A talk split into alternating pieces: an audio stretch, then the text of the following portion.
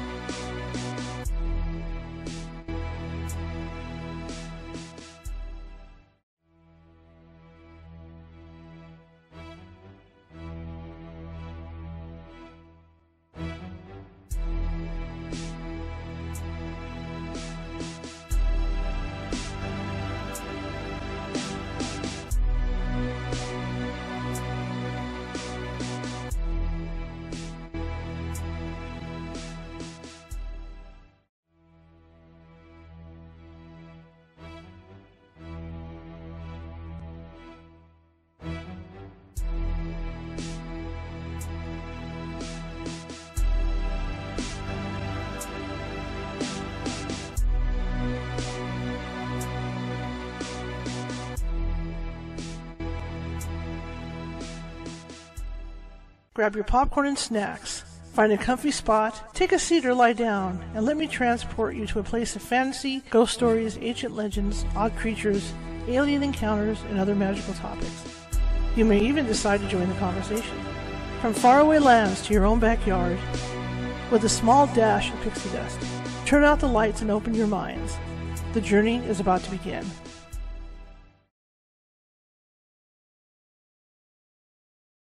Hey everyone, welcome to California Haunts Radio. My name is Charlotte. I'm going to be your host for the next hour. I'm also the owner of the California Haunts Paranormal Investigation Team, based out of sunny Sacramento, California. We are 45 strong up and down the state, which means if you think you might have a paranormal thing going on, we can get to you. It might take us a couple, one or two days because California is a huge state, you know. So, uh, but but we will get you help. In fact, if if, if that's the case, then I have uh, mediums and psychics on staff who can phone you and talk to you about what uh, possibly is going on in, in, in your home or business. And in most cases, they, they can calm things down before we get out there. All right, but we will get you help. All right, help is on the way. Anyway, again, my name is Charlotte, and uh, I'm excited about tonight's show. I'm a Disney adult, always have been a Disney adult. And to be able to do a show like this with Tinkerbell, Gina Rock, just really, really excites me. So first, before we get started, I want to I want to tell you a few things. If you're watching from Facebook and you like what you see tonight, please feel free to hit those like buttons and the smiley faces and the thumbs up buttons. The reason why is because there's an algorithm on Facebook, and the more of those that you put up, the further up we go out in the algorithm, which means that more people will see the show. Because if you don't get that kind of thing, it kind of sits stagnant pretty much where it is. But by doing those, doing that step, it gets out to more people. The same thing with YouTube. You know, if you're watching from YouTube and you like what you see and see and hear tonight, be sure to put a thumbs up, a heart, smiley face, whatever, to get us up higher in the algorithm because it, it does help and it's been helping a lot. I see a lot of changes when I go into my uh, analytics, like on YouTube, and, and I see you know what's going on. So those those those, those things actually do help anyhow, also, before I forget, if you're also watching from Facebook and you haven't done so already, and you want to, feel free to follow on YouTube if you haven't done so already. Check out the YouTube page. We have 621 shows over there, and there are all kinds of topics. I'm a journalist, photojournalist, and so I hate covering paranormal topics 24/7. So I will vary it, like tonight's guest being being the the longest tenured flying Tinkerbell. I like to do all kinds of stuff, all kinds of different sort stuff to cover. So check it out because there's a whole menagerie, and I'm sure there's something that you'll find that you like. And what I've done, because I know it can be confusing, you know, you go in and you look and you see a ton of, uh, I call them stories because I'm a journalist. Uh, you, you see, you see a ton of shows there that it can really do things with your mind. So what I've done is I've taken a lot, the majority of the shows. I'm still in the process of doing it. I've taken the majority of the shows and I have made them, put them in categories. So if you want to like uh, see Nancy Matz's show, you find the Nancy Matz file. If you're into aliens and contactees, you can find the alien and contactee file. So it makes it a lot easier for you. All right. And once you do that, if you like what you saw, you you like the page, and I'm also really active on the on the community page as well. Please subscribe because we have a lot going on on this team. You know, I, I teach psychic development classes. I teach all kinds of stuff. I, I take people on ghost hunts. So we're, we're a real active uh, group here. So that way you'll get notification when something comes up, including the videos. So please subscribe. All right. And again, if you're watching and you like what you see and there's other people in your house or in your car and you want to let them know about us, just tell them to come on and, and listen. Okay, just say, hey, there's the, there's this little radio show out of Sacramento, and it's a pretty good radio show. Come on and listen. Okay, that's all I ask. All right. That being said, my guest tonight, Gina Rock, grew up like a lot of us, except for except that in her case, her mother got her into ballet when she was six uh, six years old. And she did ballet all the way until she was 12. But you know what? I might screw the story up. So I'm going to let her tell you her story. So without further ado, Gina Rock. I met Bob Yerkes, as I stated, and I met him at my gym in high school. And he just happened to live not even a mile from my home where, where my parents, where I grew up.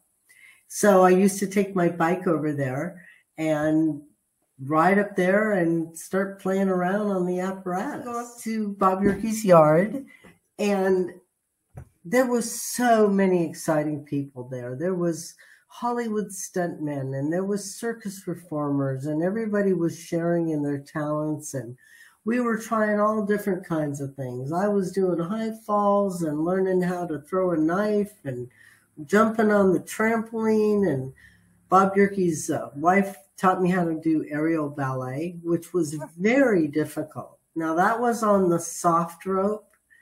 In today's world, they have the silk.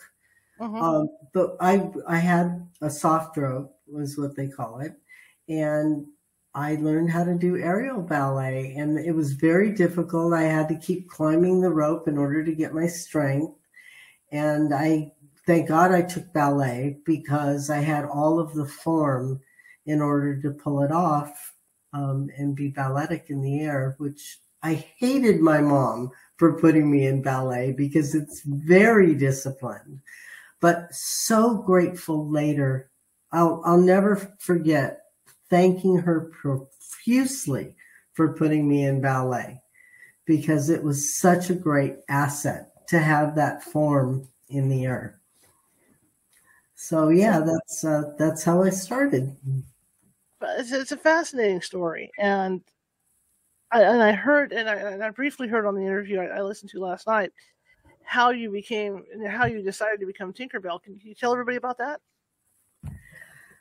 So I when I was about 17, I I went, you know how they have grad nights at, uh-huh. at Disneyland? Okay. So I went with a date. I still remember his name. His name was Mitch. He was a surfer. Big uh-huh. long blonde hair. Anyway, we we went to grad night. I think I was 16, he was 17. He was getting ready to graduate. That's when everybody was graduating from high school uh-huh. early, like 17 and a half. So we went, and I remember, you know, we went on all the rides and everything, and we're leaving on, we're walking down Main Street to go back to the car. And he says, Oh, oh, quick, turn around. You got to watch this. And I'm like, Okay. So I turn around and he goes, Watch what happens. I said, Oh, fireworks. And he said, Not just that. Watch what happens. So all of a sudden, I see Tinkerbell flying off the Matterhorn. And I was so excited. I can remember turning to my date and saying, I would love to do that. And of course, I didn't even know at that point that I was going to be joining the circus. So at, I was 16 at that time, and I don't even believe I was in Bob Yerkes' backyard yet. So if you want to go with the little premonition stuff, sure. then that was a premonition that I had for my life and it planted the seed for later. I mean, that seed was there and it didn't grow until after I joined the circus. And then I actually ended up meeting Judy Kaye's hus- ex-husband because I performed for him at a circus. And I went after the Tinkerbell job when she was taken out for seven years in order to build Fantasyland. So that seed was planted very, very early. And I believe I'm a bit of a, I'm actually of the science mind. Mm-hmm. Uh, it's all about science and facts and, and theories. But for me, I have a little bit of that twinge of, you know, being a fatalist. Mm-hmm. So, you, you know, your show is appropriate because I kind of understand and correlate, you know, not just science, but wow, you know, this has really happened to me. And, and then I'll, you know, slate it as a premonition. Uh, the science part of me doesn't allow that, but, you know, I go with it. Right.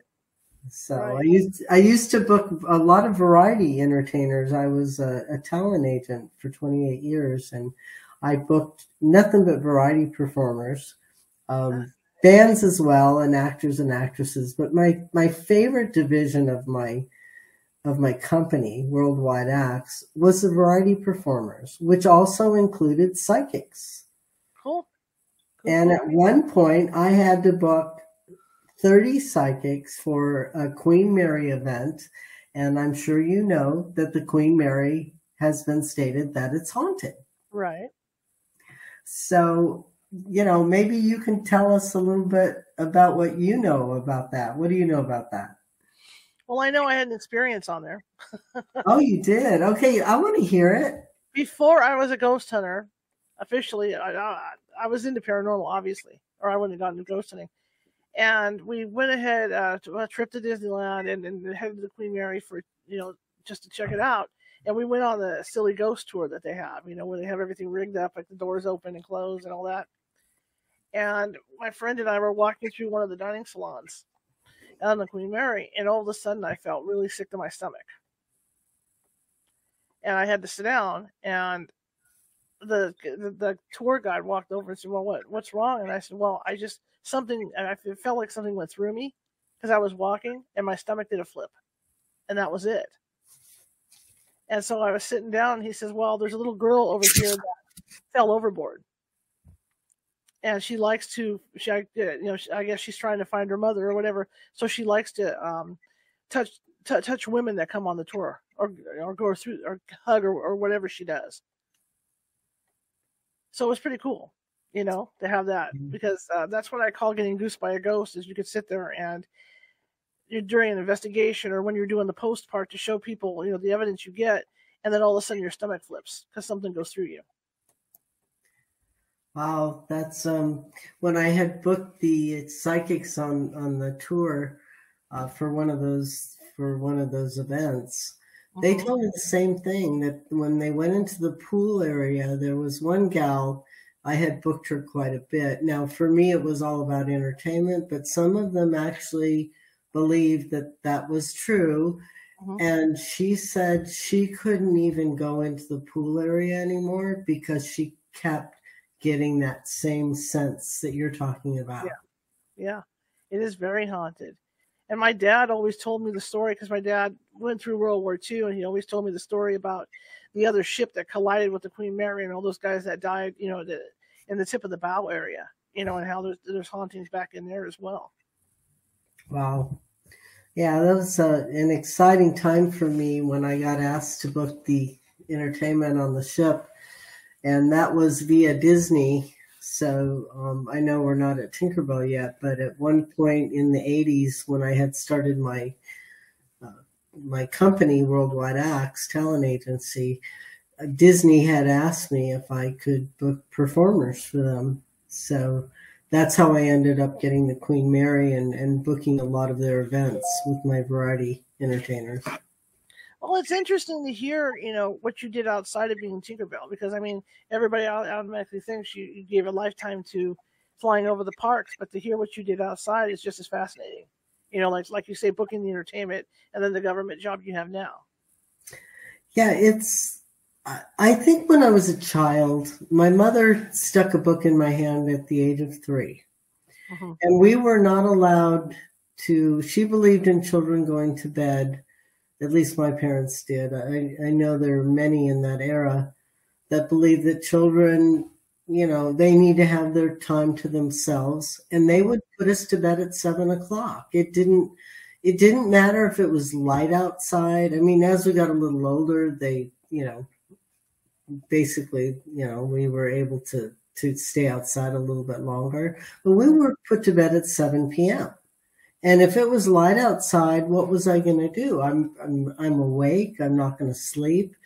So I would read and read and read. And I started to get into stories of people and, and they would go on these adventures. And I'm like, that was another seed that was planted at, in mm-hmm. my youth that I wanted to live those stories. I didn't want to just read about it. I I think I knew at a young age that I was going to do a lot.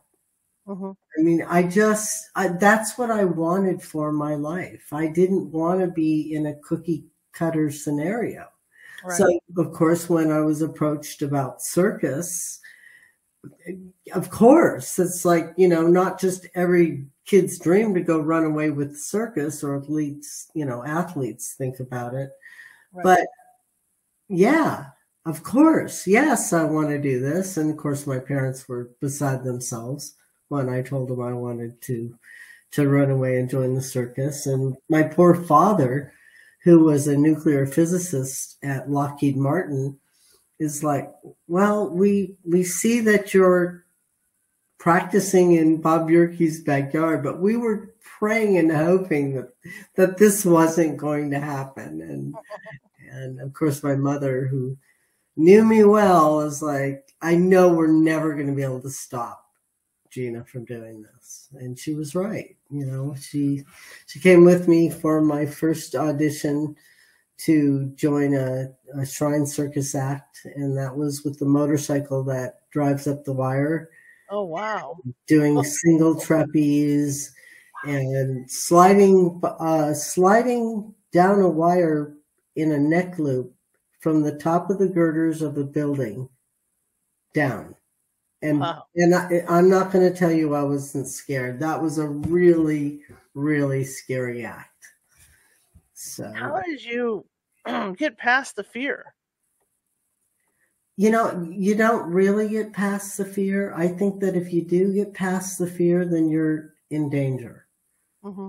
I think it's very healthy to be afraid. Now, for myself, I'm always challenging myself. Uh, mm-hmm. you know, I've I've been doing that my entire life, and I'm going to mention my peers here okay. because the gals that I grew up with, these are all straight A students and absolutely stunning women that are not only beautiful but they're really smart. And I grew up with peers like that, and I couldn't keep up. I was the nerd. I was the gymnast. They were the learners. They were the A students. They were the homecoming queen and cheerleaders. And I was the nerd who went off and did athletics. Okay. But I was raised with them from elementary school all the way through high school. And I couldn't keep up with them. So as a result, um, and by the way, I'm in touch with them now. We have our 50th reunion coming up for school. And we're not going to go. We're going to all get together. And I've been talking with them on the phone. We've been revisiting together. But I find myself being an overachiever mm-hmm. because of them. And I'm writing a memoir right now, and I'm going to dedicate it to these five, six women that I grew up with that made me this overachiever because I was always trying to better myself. I didn't want to just, I didn't care if I was in the limelight because truthfully, I'm a recluse. I'm not really social. I don't like to be in big social atmospheres. Even when I booked talent, I was never really on the job. I was always the voice behind the phone. Mm-hmm. So, yeah, this uh, I dedicate I dedicate some of what I've done in my life to them, all of them. Now, there's a big difference between 50 feet, you know, in the air on a tightrope and 100, what, 150 feet in the air over in a amusement park. Yes, there is. Yes, go ahead. no, you go ahead. I mean, this is, yeah. Go ahead, ask me that question. How did you uh, deal with that every night? And I know there's there's there's photos of you I've seen, you know, that, that I have actually that I got off your site where you're kind of standing there trying to, you know, build yourself up to to make that jump. And how hard is that? You know, you're looking down at night, all, all the Disney lights are on and stuff, but you realize you're that high up on a pulley.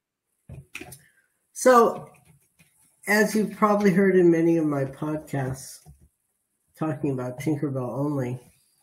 Mm-hmm. When I first, when I first, you know, secured the job as Tinkerbell, I had to practice in the day. And I don't think I ever really realized it was, you know, 145, 160 feet in the air mm-hmm. um, until I got up there. And I went, wow. So I had worked on trolleys before because the trolley is what carried me down the wire hanging by my neck in a neck loop when I first started, when I was mm-hmm. barely 18. And so I was used to going from, you know, 100 feet up in, into girders at the top of a building and sliding down by my neck. And that was pretty scary.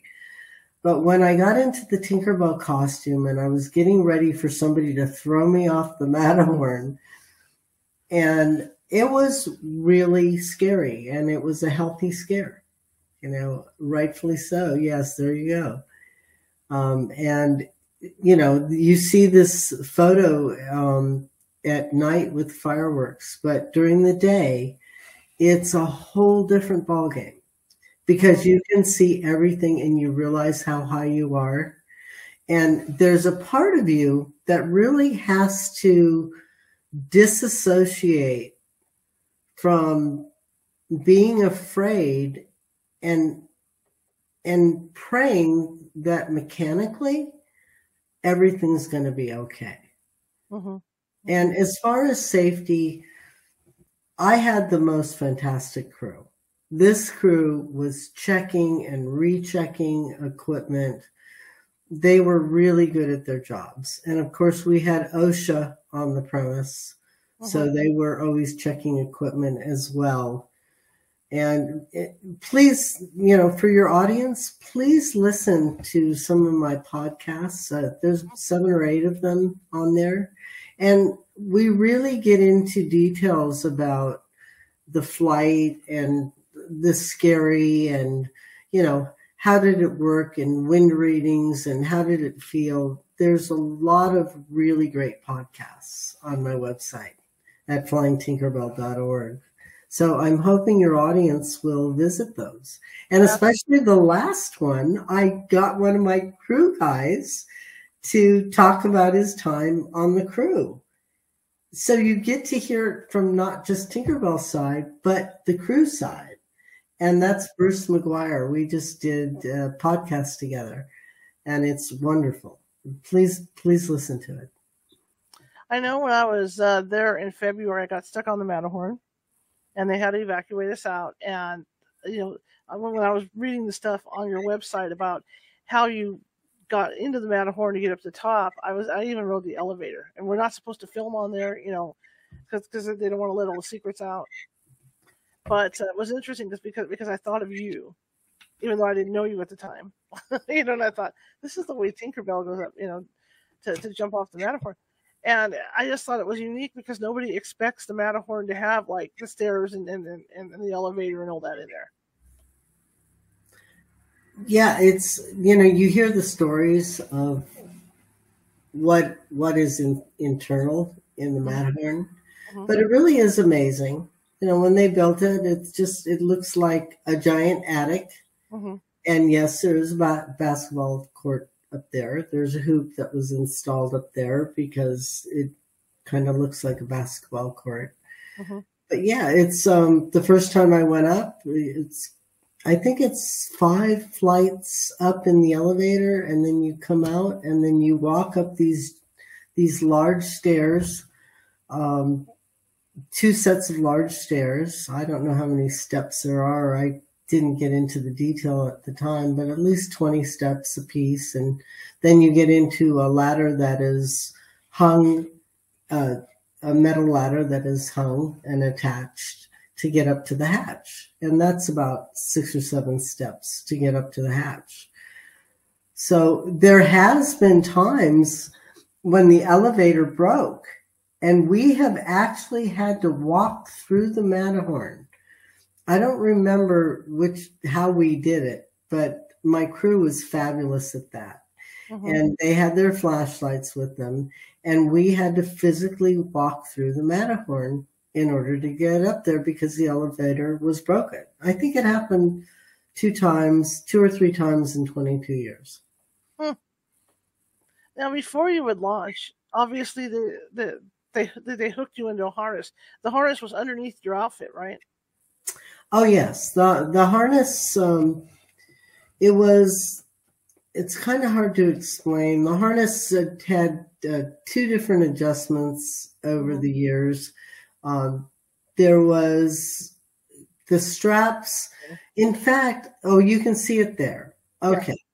So, what they finally did after, I think, 12 years, they decided to put the costume on over the harness.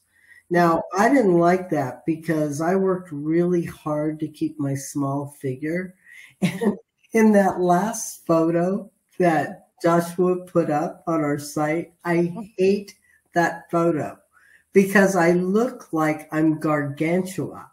I said, Joshua, why did you put that photo up? I look like I'm, you know, I weigh about 190 pounds. And he said, well, you have the harness underneath. I'm like, okay. But yeah, I was very self conscious about that photo. So when they had the harness outside of the costume, I felt like I still had my little Tinkerbell figure. Mm-hmm. Because, of course, it would pull my waist in. So I'm glad that you showed that photo um, because I worked very hard to keep in shape and make sure that I looked the part up there. And of course, I was an athlete my whole life, so that right. wasn't too hard for me to do, but important for me to do. And then, not to mention that you had to be a certain weight for that unit too. I mean, they didn't want anybody real heavy. Well, when they first, when Stan Freese first hired me, it was so embarrassing. I went in there, and my ex-husband was with me on, on my very first interview with Stan Freese and we went to his office and I was told to bring a pair of leotard and tights. And I don't know if you know this, but the circus performers wear those fishnet tights. They're tan in color. So I brought my fishnet tights and um, and a leotard with me. And sure enough, he asked me to change into it. And that's because they wanted to make sure that I represented the Tinkerbell figure. Uh-huh. And at the time, be, right before I knew I was going to have to do the interview, I think I was at 119 pounds. And I was so scared that I wasn't going to get the job because I was too big that I got all the way down to 112. I mean, I was really tiny, tiny, uh-huh. tiny. So when he asked me to put that on, I knew, um, and my figure was like 24, uh, like 34, 24, 34. I had a perfect figure at the time. And, you know, I, I was embarrassed though to be in his office. And Stan, I believe, is writing a book right now, and hopefully he listens to this. And so I was very embarrassed and really glad my ex husband was there. And I so I changed quickly back into my clothes because I was so embarrassed to come out there and show my figure. So yeah, that's that's how that uh, interview went. Because of course, they weren't going to be able to audition me by flying. Right. so he auditioned me, and I brought in a book of all of my circus pictures, mm-hmm. which is you know two inches thick, mm-hmm. and um, so that has you know my whole history of, of circus in there. And now the outfits they had you in too the they were always trying to improve on the outfits. And i remember flipping through your website and and the one with all the mirrors. At first you know not knowing what i was looking at my first thought was pebbles when, when when they got all the mirrors on there you know for your outfit. But i know that they, they had several different outfits for you like the neon ones and all that did they all fit the same, or were they were they tailored for you, or or did were they just general costumes? Yes, we would. We would. Uh, so funny because Disney Dan did a did a reel of all the history of Tinkerbells, and he was making fun of my costumes looking like Disco Tinkerbell. but I never thought of it like that. I thought it was hilarious. So yes, they had us come in, and we would go in and. Uh, the wardrobe department had uh, specific people that would measure us and fit us to our costumes. And of course, when they finally got to using the harness underneath, that is my favorite picture. I love the LED lights. Um, it was a lot of work to use the LED lights. So you see the the picture of the lit up um, wings and the lit up costume and the hair. So picture this. You see that, and I literally had wires running down my arms, my shoes lit up, my hair lit up, the wings lit up, the costume lit up, and I had a red button in my hand. So what I would have to do as well as the wand lit up. What I would have to do is get ready to not only fly, but I had to remember that the minute I was to leave the Matterhorn to fly, I had to click that button to make sure everything lit up. Wow. And I used to make a joke that I was basically the Christmas tree. so I was the one who said they everybody would get excited and go, okay, let's, you know, put all the lights up and I'm going to be the one to plug it in. Well, I had to make sure I had to push that button or I was not going to light up. And so on top of worrying about being graceful and I hope, really hope this looks good and get myself into a whole Tinkerbell mode, uh-huh. I had to think about the mechanics as well. Uh-huh. Absolutely. Um, this crash landing you had to do was famous as well, and um, I don't know where they land now. You know, because I was like I said, I was just there in February, and they you know they have that route around the castle, which is kind of cool when, when they fly. But as far as what you did, you you had to go pretty much head first into a mattress, right? Well, it was only head first if you if you hadn't been a circus performer and you weren't sure how to turn. But of course, as an aerialist and having uh, flown on the trapeze, mm-hmm. there was a movement that you would do where you would get, you know, 10 feet from, from landing and you would turn your shoulder so that you could make sure that you didn't hurt the wings or anything, any other part of the costume, as well as make it very easy for the gentlemen that were holding the mattress to catch it.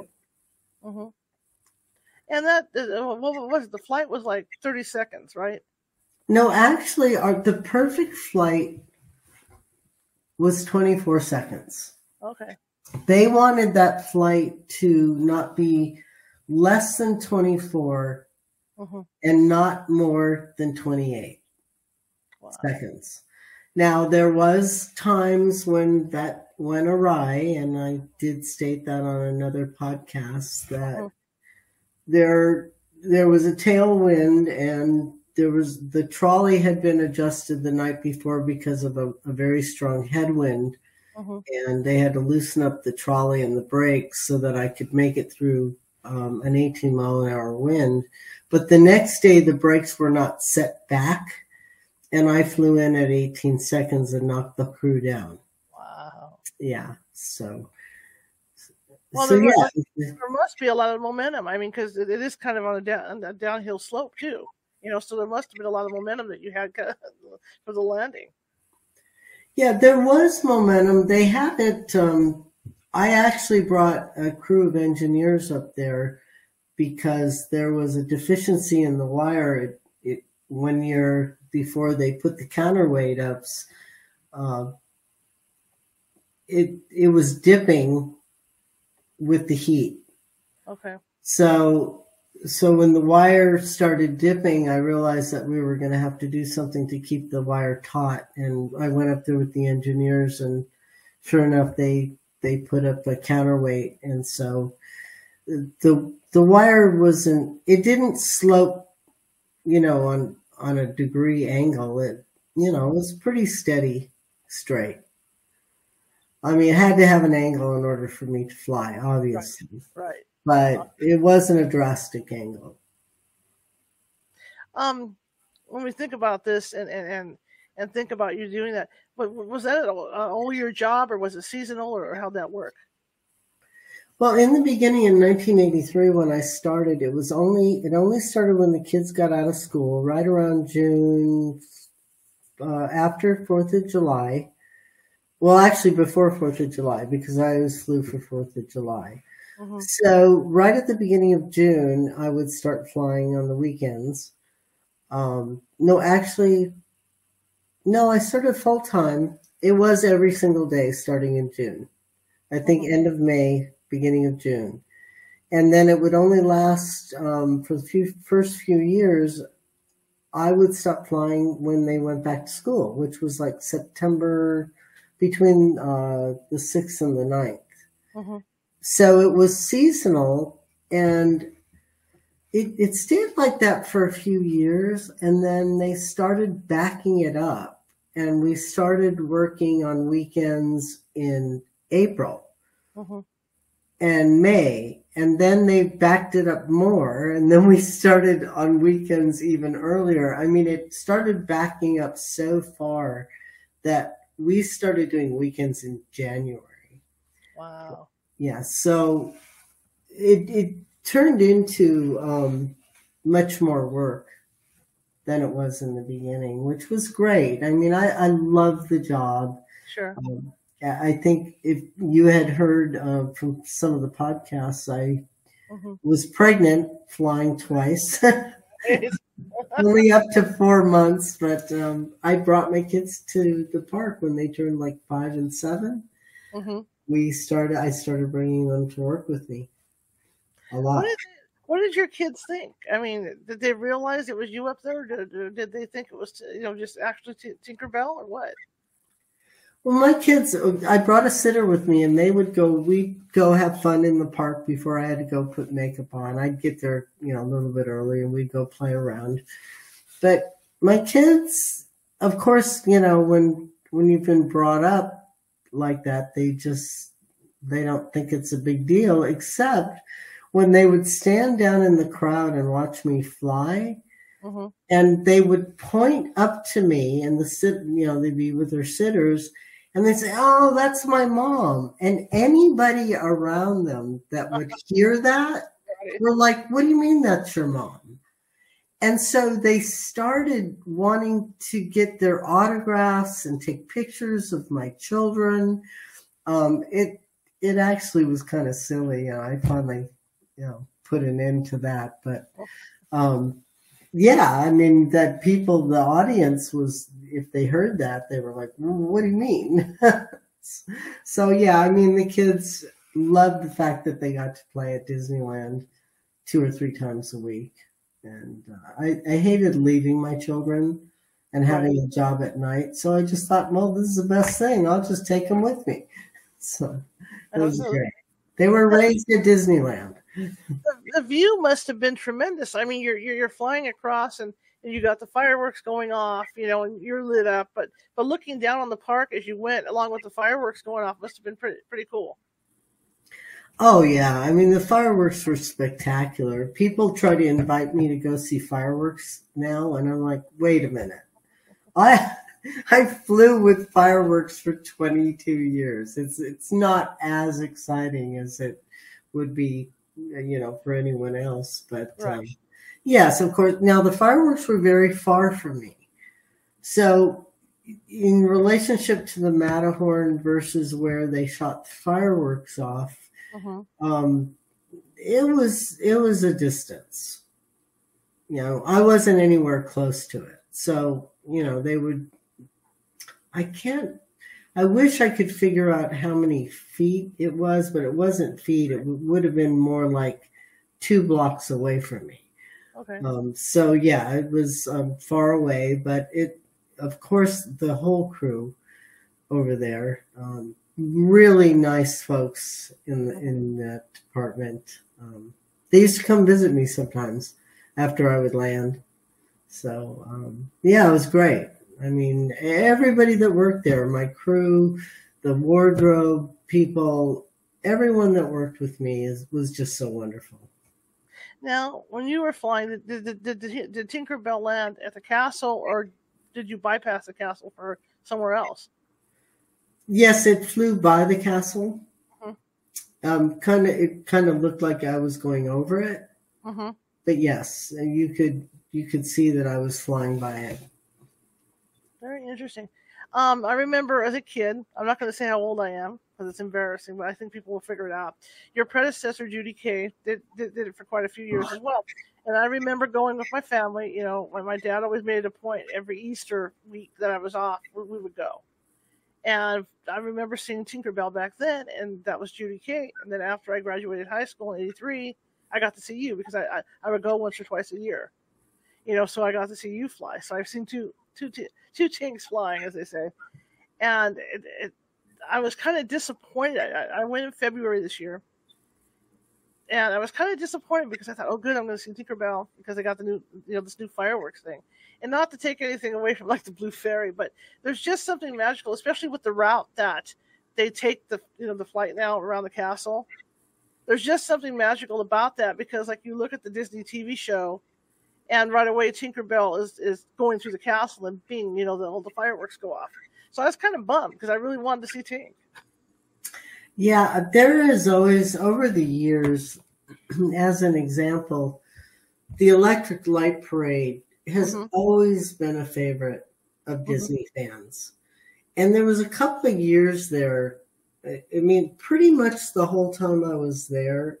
Mm-hmm. I think if there was a few, you could ask Joshua, but there was a few years where they took the light parade out because they were redoing the bulbs.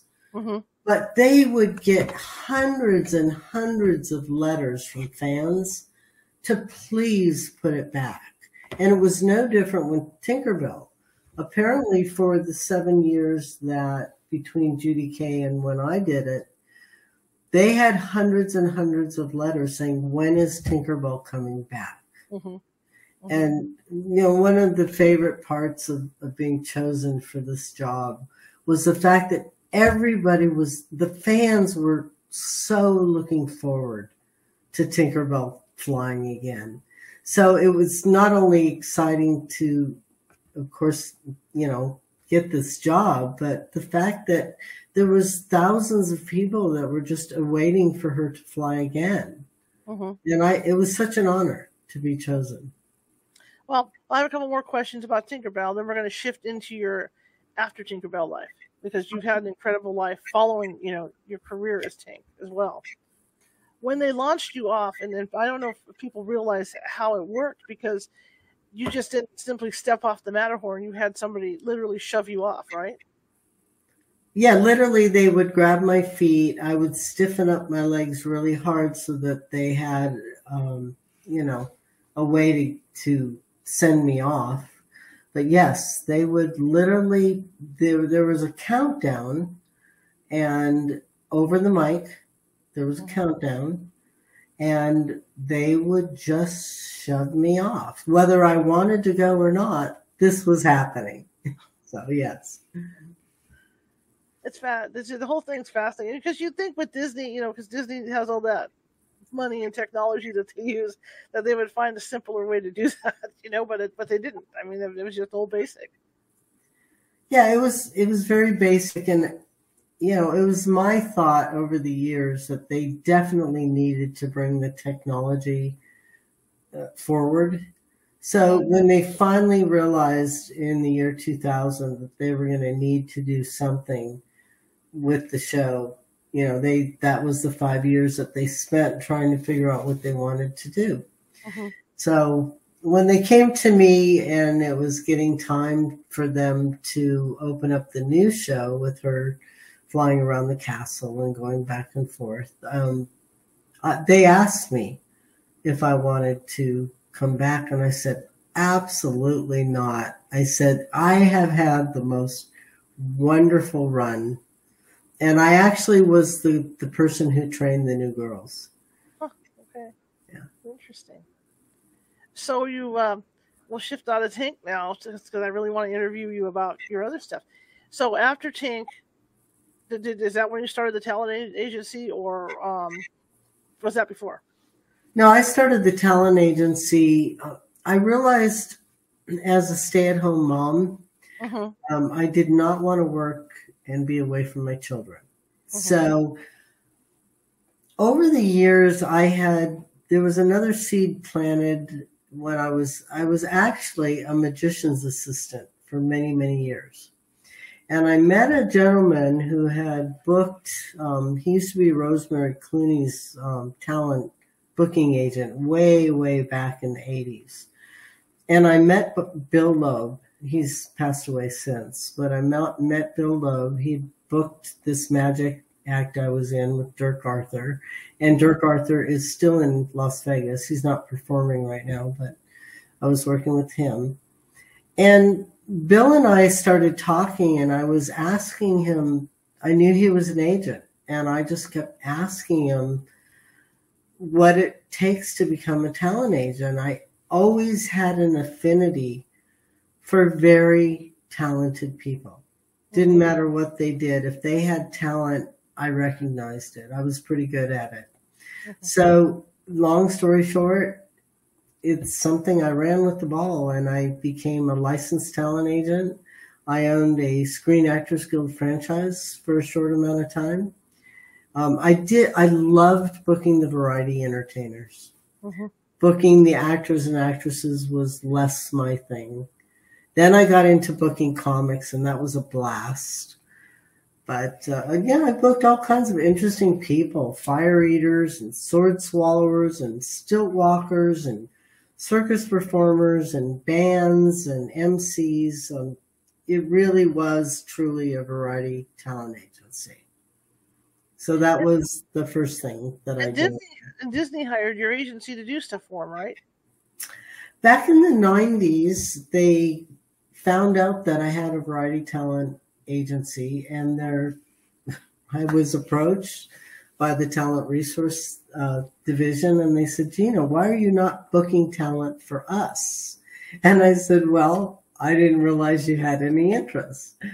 So, long story short, I started booking uh, a lot of variety talent for them. And one one of the shows I, or a couple of shows I booked, one that stands out to mind is when they opened up Indiana Jones.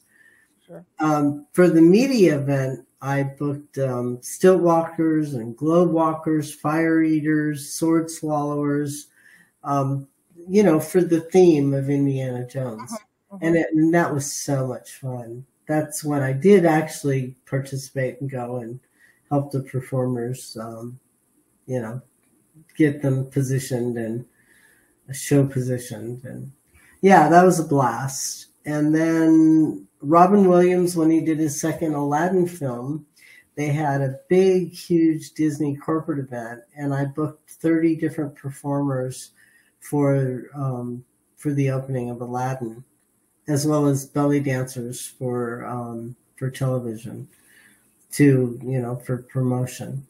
Mm-hmm. So yeah, I've, I've, had some really fun uh, fun jobs with Disney. I booked a Queen Mary event, as I stated, uh, with 30 different psychics. And one time I booked an event with Queen and I booked all of these different variety performers for the Innuendo album. And that was a blast. I bet. Yeah. So I, a huge advantage when they came and asked me. Um, it was very exciting. Um, I, of course, I was raising my children. That was my most important job. So I did everything from home. I worked from home. And if I had to be on property, I would go. But most of the time, I just stayed home. It was the voice behind the phone. Mm-hmm. So, um, when did you start this this current job that you have? Then, how did that work? Is that after you retired from flying, or uh, you know, right away, so, or did to come after? I closed the the agency when I decided. So my daughter, let's see, she was going to college. Um, I was raised. Um, I'm a Valley girl. Uh-huh. I was raised in the San Fernando Valley, and there's a college out there called Pierce College. And my daughter was going to community college first before she went to um, uh, California State University. And I went with her to drop her off at school one day in 2003.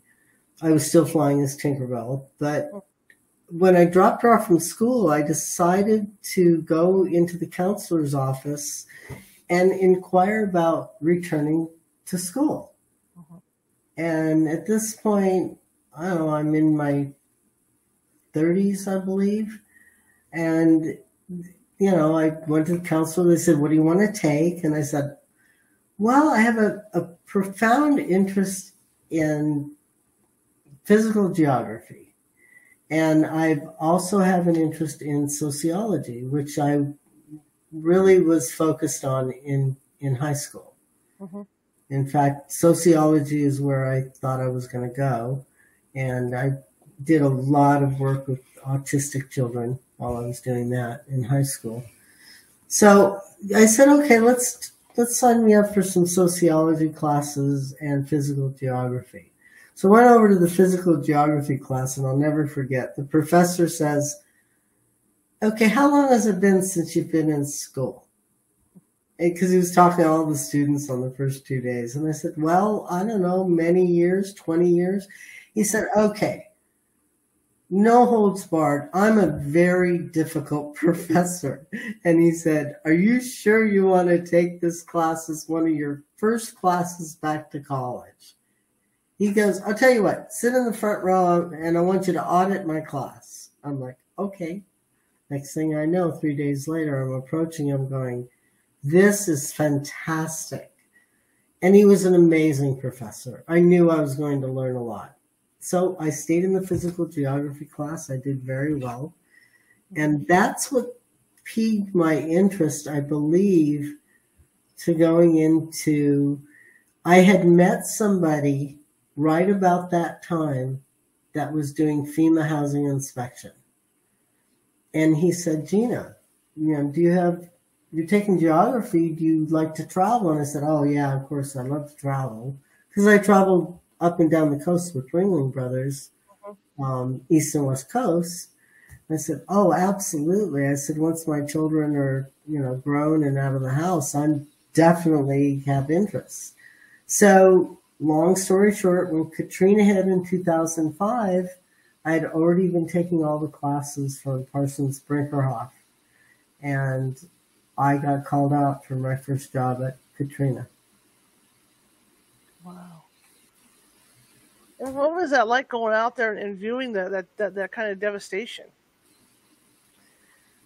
Well, you have to, not unlike joining the circus and, and not having anything to do with being born into it, it's right. the same thing. All of a sudden, I'm crossing into a world I have no idea what I'm in for.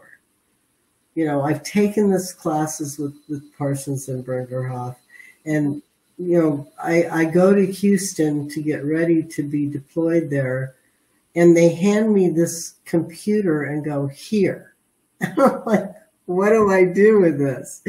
And they said, okay, well, we have, you know, we've been taking the classes, but, you know, we'll get you some help. So not only was it this horrific mess, but here I am. I don't know much about construction. Mm-hmm.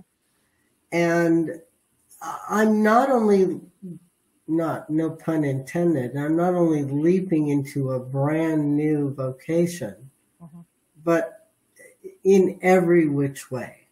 I've now become this disaster recovery worker that has no idea what they're doing and i have to learn everything about building a house. Once again i got fortunate. I met someone who was the most amazing trainer.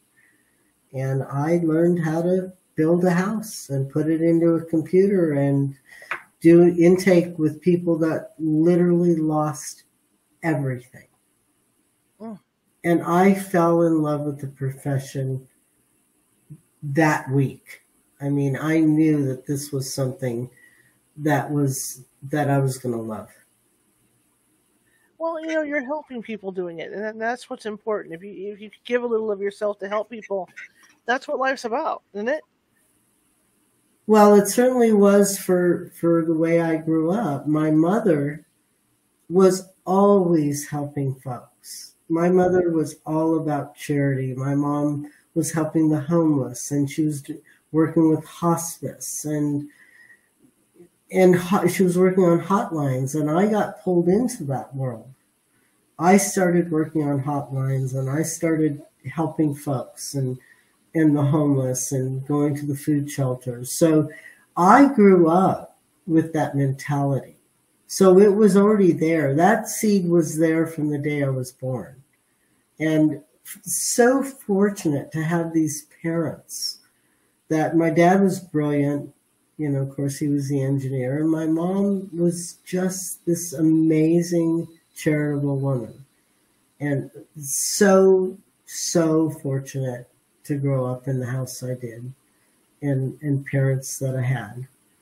Um, yeah, I mean, it was there already. People that want that, that, that might want to get into your line of work. Excuse me. What do you have to say to people that might want to get into like your, your line of work, like with FEMA and stuff like that? Um, over the years, um, so now it's I'm in my 18th year, and I have traveled to 40 states, uh-huh. helping folks recover from disasters. And I have run into many, many folks that wanted to get into the business. Uh-huh. So the only thing I can say is, you know, as with any type of vocation, it, it has many, many changes over the years. I think if you want to start in disaster recovery, mm-hmm. I believe that you should start out being a volunteer and see if you like it. Because I really think it's a niche that you're either going to love or you're not going to love you have to have an affinity for helping others. Uh-huh. Um, my job has become extremely technical. I actually took my college and I expanded into deciding to get my bachelor's degree in emergency management. And I realized because I love disaster recovery so much that I was going to go ahead and further my education. And I received my bachelor's degree in 2015. And then I actually continued it and went to USC and took geospatial intelligence. And I work for a fabulous firm. It's Jacobs Engineering. It's global. It's a global engineering company. And it's just, it's a wonderful company to work for. I'm so grateful that, that uh, I am there performing my duties as disaster recovery. You have led such an incredible life. It's impre- it's so impressive, you know, because I mean, from from from from your beginnings, you know, with your family, and then going to in the circus life and all that, and then uh, up to this job that you have now. When you were young, and you were everybody's a dreamer when they're young. Did you ever dream your life was going to be like this? I had premonitions, um, what you would call premonitions. What I call maybe are just a correlation because of the scientific part of me. Right. Um, I had this thing where I would get up in the middle of the night, like you know any person, any human that has a bodily function in the middle of the night, uh-huh. and I would see these lions and tigers on the wall in fact, I was terrified to go, to go use the restroom because I would keep seeing these tigers and lions trying to lash out at me. And that was a little bit strange, I thought. Uh, you know, if you want to call that a premonition, you can, because I'm a young child that this started about the age of. I had a lot of nightmares for some reason when I was younger. And, and then I had this going on, and maybe it was a circus premonition. I'm not really sure, but um, yeah, I'm looking at my notes here to talk to you about some of that. And actually, what I what I think might be fun for your audience, but harrowing for me to discuss. My mother had a thing for reading tea leaves to really? us. She loved reading tea leaves we didn't really know if she really knew how, but she loved doing it. Um, my parents were not super, super religious. Um, my father, of course, was of the science mind. I grew up with that. So I thought it was fun that my mom was in tea leaves. But one, one story that stands out and I think I don't not really sure when I heard this. I think I was in my late 20s mm-hmm. or 30s. I remember walking with my mom. We used to do a lot of walking and we started to, I, or maybe I was booking psychics at the time. I was booking a lot of psychics and she said, "You know, I've never told you this story, but when your father was alive, we went to this party. She, my mom was really into dinner parties, and my mom was very social. I didn't get that from her because I'm not social. Um, she said that there was a psychic there that was doing tarot card, reading tarot cards. And when she flipped all the cards over, I believe that the death card had come out. Wow. And she stopped doing the reading and she just looked right at my mother and said, Are you sure you want me to proceed? And my mom said, Well, you're kind of scaring me. Maybe you want to tell me later. Uh-huh. She came to find out that the gal knew that somebody was going to pass away and it was going to be shortly. Six months later, my father had a heart attack. And I get chills thinking about it. Um, it's what do I think about it? Like I said, I'm still of science mind, and my father had uh, had some problems. He was on a restrictive salt diet. He had high blood pressure. Um, his job was very difficult at Lockheed Martin. He was in a managerial position, and it was uh, he was a nuclear physicist, so he had a very very difficult job, and I believe he died of stress. But she she had that reading, and there is one other story that you're, I think your audience is going to want to hear, and it has to do with when I was a circus performer, and it has to do with my father. Mm-hmm. Okay. I'm sitting in the girders we're we're waiting to do this is shrine circus. It's one of the first shows i ever joined as a circus performer. And i'm in texas and i'm sitting in the girders and i'm waiting for um, a show meeting. As we are putting the show together. It was a shrine circus. And i'm sitting in the in the bleachers with the gal. I didn't really know her uh, her name was Wanda Ward. And we started talking and we were just chatting, waiting for this. Uh, I was, in fact, I was watching Philippe Petit practice walking the high wire. I remember he was on the show. And um, for those of you that don't know who Philippe Petit is, he's a very, very famous high wire walker who's still alive to this day. I think he walked between the trade towers. So I'm sitting in these bleachers and somebody walks in, a messenger walks in, and they said, Hey, do you know who where Gina is? And I'm not gonna mention my last name at the time. Right. And I said, I'm Gina. And he hands me an envelope and there's like a yellow piece of paper inside this envelope. And, and Wanda goes, she stopped me from opening she pulled my wrist and she goes, Gina, don't open this. And I said, why? She goes, I'll tell you later. But she said, I want you to walk up those stairs and use the phone because there's no cell phones. This is back in the 70s. Mm-hmm. I want you to walk up the stairs and I want you to call home. And I said, well, do you know what's in this envelope? She goes, no, I don't know what's in the envelope, but I want you to walk up those stairs and I want you to call your mother. And I'm like, okay.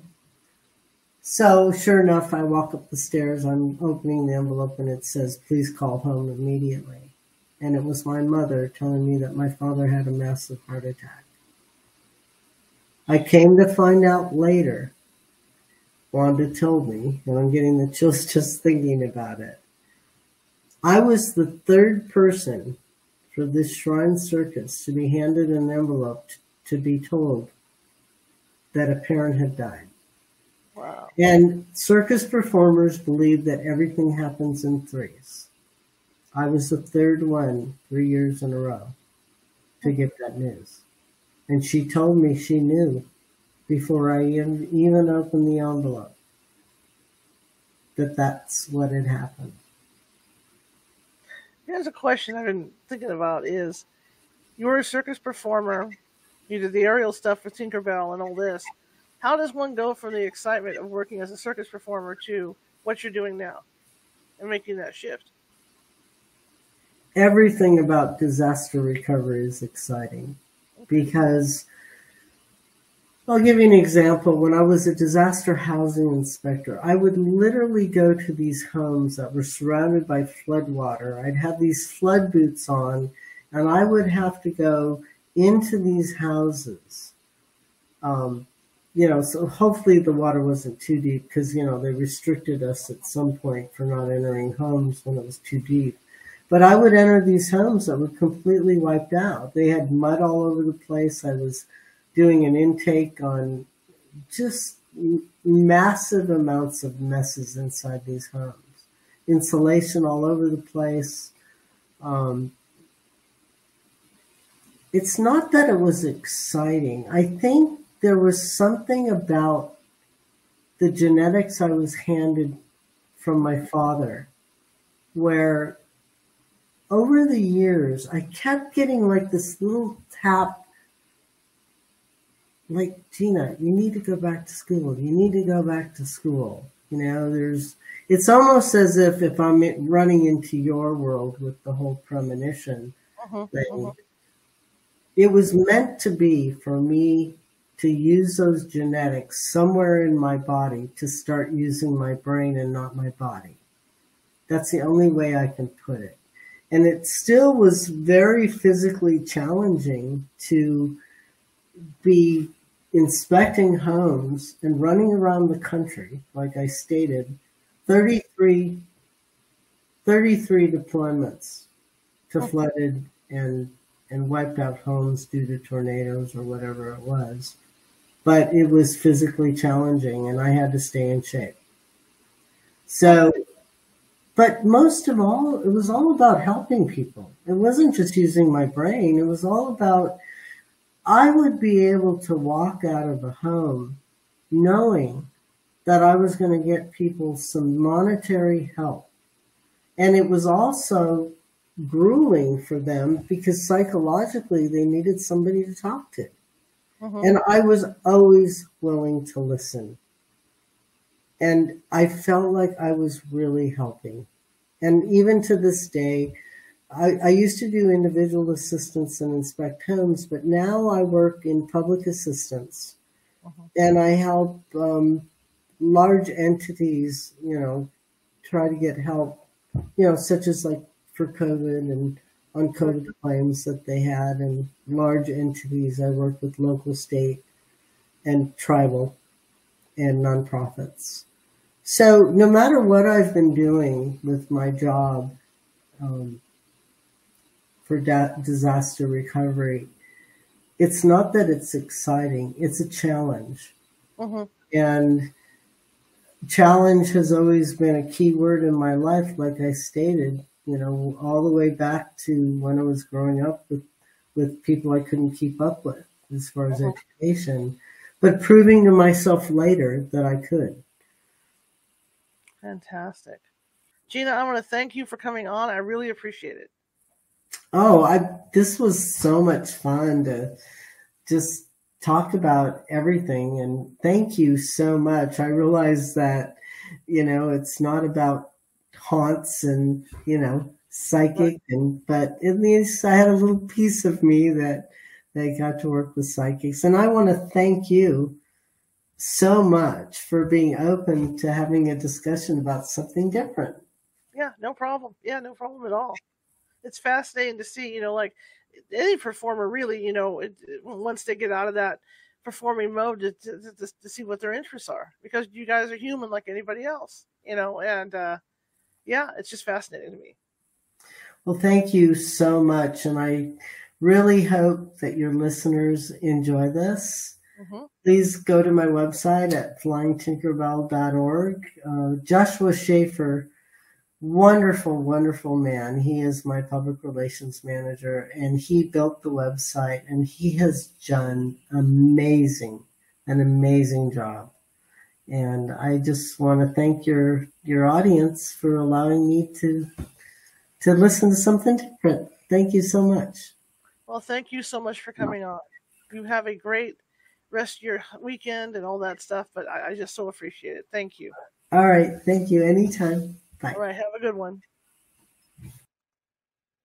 All right. That was Gina Rock. Um, and we got a lot of history with her, not only as Tinkerbell, but, you know, her other half of her life, which is something I wanted to cover because not every interviewer does that with her. And so I really wanted to get into that. You know, there's always somebody be, be behind the facade, as they say. So I will see you guys tomorrow at 6:30 p.m. Pacific. Uh, this is, of course, a pre-recorded show, so I don't know who the guest is going to be following it. But if you want to catch this show, we're going to be doing it on our Patreon site. It's going to go two weeks before the actual air date, so you guys get uh, first look at it. Uh, but uh, I hope you enjoyed it as much as I did. So again, if you're watching from Facebook uh, and you haven't done so already, please hit that follow button, and uh, that'll alert you when we have new videos coming out and, and for upcoming stuff. And of course, if you're on YouTube and you haven't done so yet, please hit that subscribe button, and uh, that that will also alert you. Plus, it helps me with the uh, algorithm and stuff. And speaking of the algorithm, if you like what you heard tonight, uh, please be sure to hit the like buttons and the thumbs up and the hearts and all that good stuff because that puts me higher in the algorithm and things get you know th- things snowball from there. But again, I want to thank Gina for coming on, and I I, I just totally am and, and just in awe of her for her for this career she's had, not only as Tinkerbell but the after stuff. So um, I will see you guys tomorrow, 6:30 p.m. Pacific. Uh, if you like the show, share it with five people. If you hated the show, share it with five of your enemies. Of course, for equal opportunity here at California Haunts Radio. But uh, again, I will see you tomorrow at 6:30, and have a great rest of your evening.